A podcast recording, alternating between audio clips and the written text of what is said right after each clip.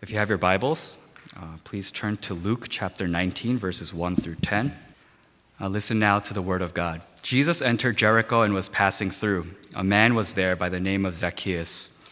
He was a chief tax collector and was wealthy. He wanted to see who Jesus was, but because he was short, he could not see over the crowd. So he ran ahead and climbed a sycamore fig tree to see him, since Jesus was coming that way. When Jesus reached the spot, he looked up and said to him, Zacchaeus, come down immediately. I must stay at your house today. So he came down at once and welcomed him gladly. All the people saw this and began to mutter, He has gone to be the guest of a sinner. But Zacchaeus stood up and said to the Lord, Look, Lord, here and now I give half of my possessions to the poor, and if I have cheated anybody out of anything, I will pay back four times the amount. Jesus said to him, Today salvation has come to this house, because this man too is a son of Abraham. For the Son of Man came to seek and to save the lost. This is the word of the Lord. Thanks be to God. I'll pray before we go into today's word. Now, God, fill us with your Holy Spirit so that we could listen with spiritual ears. Uh, Lord, would you fill, us, fill me with the Holy Spirit so that as I speak, I'm speaking your words, not mine. Uh, Lord, I pray that the word of God would rest inside of our hearts, that it would kind of linger there, that it would really grow and take deep root. Uh, Lord, we want to live by your word. We want to be people of your word. So, Lord, we don't want to just use the word for our purposes, but Lord, we want to uh, adjust our lives so that we're living a life that is in step with the word that you give to us. Lord, help us to be faithful servants. Help us to walk in the way that you ask us to walk. Uh, Lord, we love you. Uh, we want to be more and more like you.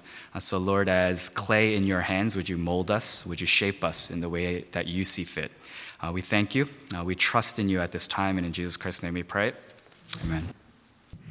Uh, the story of Zacchaeus is a very famous one. it's one that I learned at a very young age. Uh, and you know, I learned a song about him. I used to, we used to sing a song in Sunday school that was kind of like, Zacchaeus was a wee little man, a wee little man was he, and it focused on his height. And one of the things that I remember about the story of Zacchaeus is that when we sang that song, unfortunately, all of my friends and all the people in my Sunday school, they would all look at me and point at me because I was the shortest guy in my Sunday school. And they always be like, oh, you're such a Zacchaeus. You're the Korean Zacchaeus. And that's the kind of stuff that I heard uh, growing up. So actually, when I was young, I hated that story. I was like, oh man, today's Bible story is about Zacchaeus. Uh, but uh, for some reason, uh, we're speaking about his story today.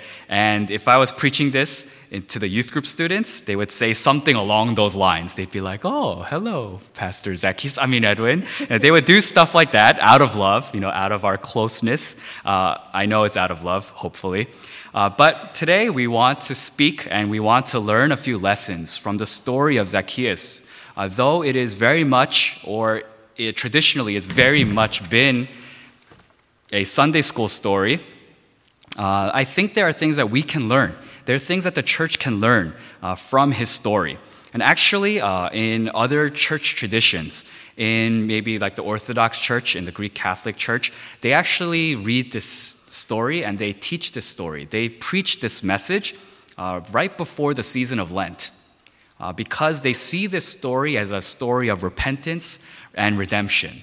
And so it kind of really fits the theme of Lent and it gives uh, the idea of giving something up and it gives off the idea of, and then because you repent, uh, you are redeemed by Christ. So, uh, you know, it's not just a Sunday school story. There are a lot of lessons, there are a lot of things uh, to be learned from this story.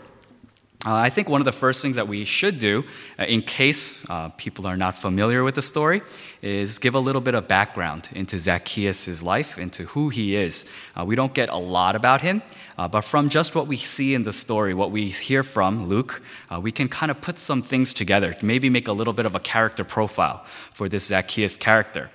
first, we know and we find from the verses that he is a Jew. He is uh, a son of Abraham, they say. He's from the descendant of Abraham, but he's a chief tax collector. What does it mean to be a chief tax, collect, tax collector during that time? It means that you work for the Roman government. And in your town, uh, you are seen as a traitor. Why? Because you're taking their hard earned money. This money that you worked so hard for, you labored for, and you're trying to feed the mouths of your children. And then Zacchaeus takes some of that money away. And perhaps takes more than he needs, takes more than what is required. Now, we're not really sure about that, but we'll come to that a little bit later. And Zacchaeus, he was probably very much despised.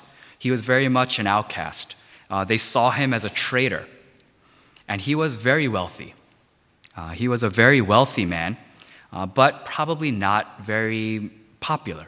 He was not someone that people just, oh, yeah, Zacchaeus, how are you? You know, his name and his presence, it signaled something very negative. As he walked to you or as you had to, as he called your name, it was something that was very, very bad. You felt it inside of your heart. Oh, today is tax collection day. Today I have to give him a portion of what I earned. And so uh, that's the kind of guy that he is. Uh, he's not a very popular guy. He probably wasn't very well liked. Uh, but in this story, he does some remarkable things. I think sometimes we need to take a step back and get away from sometimes his character, sometimes the portrait that we have of him, uh, and to really learn some things from him. Because I do think that he does some amazing things. So he hears uh, the, that, he, that Jesus is going to be coming through the town of Jericho. And he does something quite amazing. He decides, I need to climb up a tree to see Jesus. Why? Because he was very short. Uh, but he wanted to see Jesus. And I think that's the first thing that I really got drawn to. That's the first point that I wanted to make. And uh, for us to really learn this and for us to know this, and just remember this sometimes you have to climb a tree to see Jesus. Sometimes you have to climb a tree to see Jesus. Zacchaeus, on his own, uh, from who he was, his stature, uh, the way he was created, the way he was made, uh, you know, the person that he was, he wasn't able to see Jesus. Why? Because probably maybe the crowds were going to be too big, he was too short, he wouldn't be able to see him. And so this is quite literal, but if we take it and we use it in a figurative lesson, sometimes you have to climb a tree to see Jesus. Now, we don't know exactly what his intentions were. We don't know why he wanted to see Jesus. Maybe he was just curious, but for some reason he wanted to see Jesus and he was willing to climb a tree to see Jesus. Now, that's kind of embarrassing behavior for their culture. Right? It's kind of one of those things that looks that looks weird. It stands out because a grown man is not supposed to climb a tree in front of people, especially in public. You're not supposed to jump up on a tree. That's what kids do. That's what children do. And if children did it, no one would turn. But if a grown man does it, then you turn and you go, What is this guy doing? Is something wrong with him? It's kind of embarrassing for him to climb a tree. His reputation was at stake. And maybe Zacchaeus was thinking, hey, who cares about my reputation? My reputation is terrible anyway. So I might as well just climb this tree and see him. I don't want to miss this chance. You see, but what we need to learn from Zacchaeus, even that simple act of climbing a tree, willing to put himself out there. You see, your reputation, your circumstance, who you are, who you were made as, is not an excuse. Sometimes you need to climb a tree. Sometimes you need to break out of who you are and what you were made as, and you got to do things that are out of your comfort zone. Did Zacchaeus know? He probably knew that he would receive some ridicule for being on a tree. And I'm sure if this story were explained in more detail, they probably yelled at him. They probably pointed their fingers at him. They said, What do you, why, why do you want to see Jesus? You should be ashamed. Why do you want to see Jesus? You know, you're a traitor. He probably heard words like that. But it didn't matter to him. He was willing to step out and he was willing to step up and he was willing. We don't know why exactly, but he wanted to see Jesus Christ. We see from Zacchaeus a strong urge to see Jesus, even though he may have been considered a sinner, even though he may have been called a sinner by others. When was the last time that you entered into worship and you were desperate to see Jesus?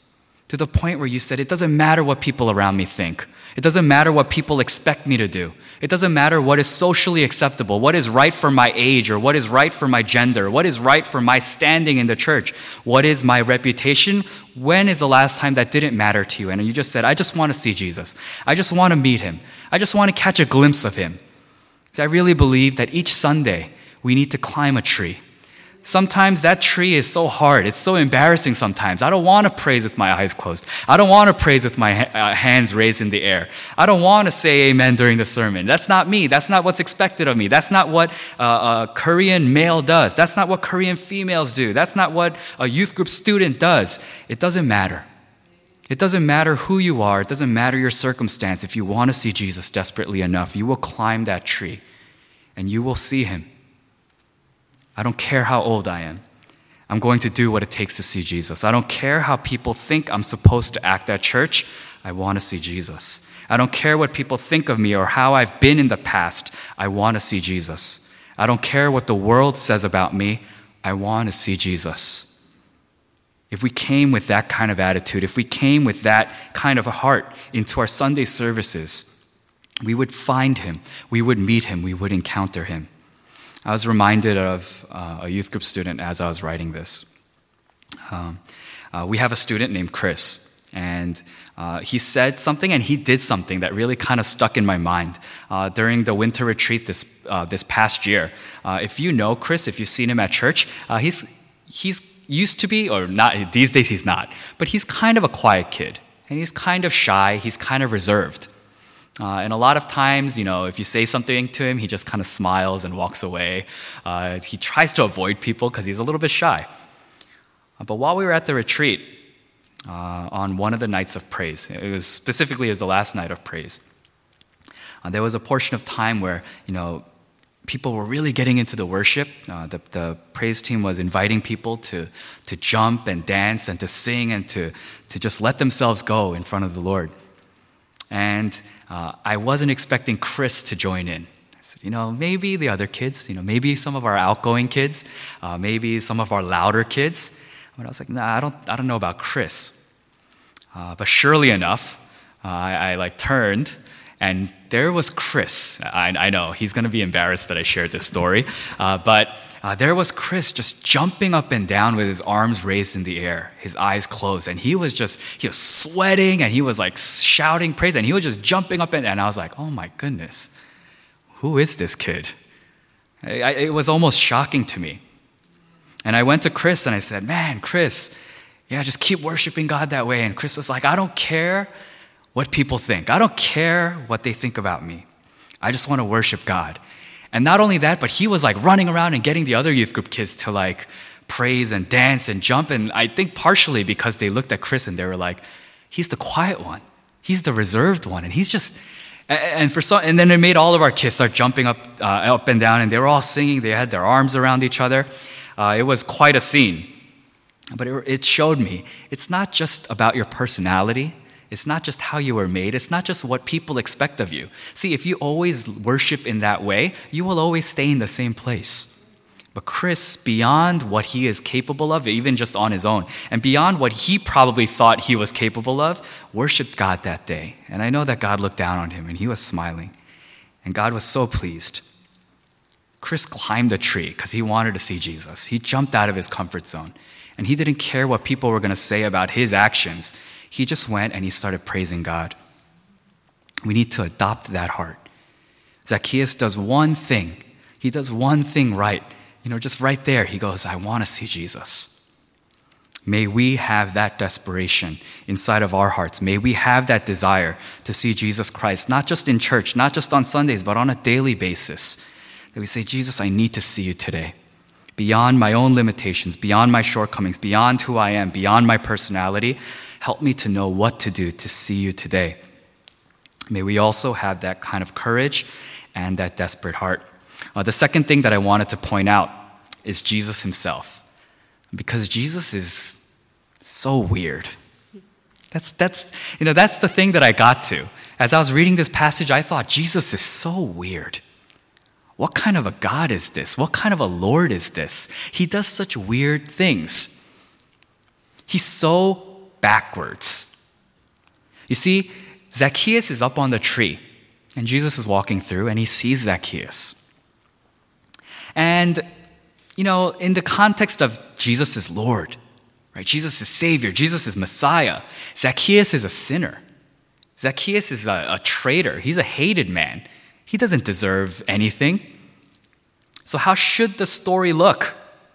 The story should go something like this Zacchaeus is up on that tree and seeing Jesus Christ, his heart turned so repentant and he called out to Jesus Christ, Save me.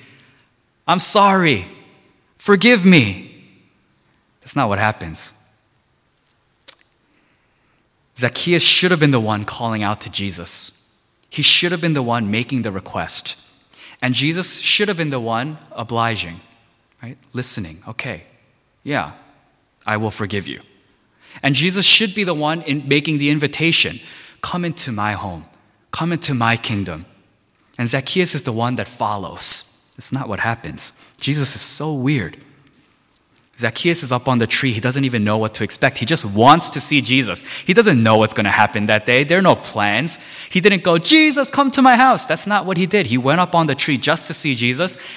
And the Bible tells us that Jesus is the one that called out to Zacchaeus. That's a weird God. That he would look at a sinner and he would call out to him first. But that's who Jesus is. That's how he is. That's how he is with us as well. When he looks at us, he doesn't go, wait, uh, let me wait until you've fixed all the problems in your life, until you've confessed all your sins and you do everything right, then I will call you. Then I can enter into your home. No, he calls out to the sinner. He calls out to the sinner and he says, I'm going to stay at your house. I'm going to be the guest. You be the host. You see, Jesus is so weird in that way. He knows what Zacchaeus is struggling with. He probably knows who he is. If you notice in the story, he just calls him by name. He goes, Zacchaeus, come down. He doesn't go like, hey, short man, or hey, tax collector. He goes, Zacchaeus, come down. He knows this man and he knows his struggles. He knows his standing in society. He knows that Zacchaeus is a hated person. And he does a public display. He is Lord. He is rabbi. He is teacher. He is a somebody. If people didn't believe he was Messiah, they at least thought he was a prophet. But he said to Zacchaeus, I will go to your home. It's a public declaration saying, This man is okay. I'm going to his house. You see, Jesus does that. He doesn't just look at spiritual things all the time, he's also healing some of the societal issues. He's, he's healing him holistically. He's making a declaration in public I will go with this man. I am a friend of this man. I will eat with this man. I will stay at this man's home. The crowd, they're almost kind of like scandalized by it. They look at it and it's so wrong. Something is so backwards. Something is not right about a Messiah that does that. He's going to be the guest of a sinner. He's going to be a guest of a sinner. But that's who Jesus was. That's what he did when he came into this world. He became a guest for sinners. He became a guest in this world so that you and I could live, so that you and I would be healed. He is willing, He is wanting to be in the presence of those who are in need of Him, those who are in need of forgiveness. He is the one who comes to seek out the lost, not waiting for the lost to find Him, but He seeks, He pursues, He chases after the sinner. Zacchaeus, come down from the tree. I must stay at your house. That is this, we can replace that with our names. If you will take a step, if you just want to climb that tree, if you want to see me, if you want to find me, then come down from that tree. I'm going to stay in your house. I'm going to, I want to be in your presence. I want to spend time with you. Who are we that Jesus would want that? That Jesus would desire that? That Jesus would request that? But that's the type of Lord that we serve. That's the type of Jesus that we call our master. That's the God that we love. That's the God that we serve. Why then, as his people, do we run from him? Do we shy away from him? When we have sin in our hearts, it makes us want to just hide. It makes us want to get out of his presence. But Jesus, he's one who pursues. He's one who loves through the mistakes. Zacchaeus, come down from that tree.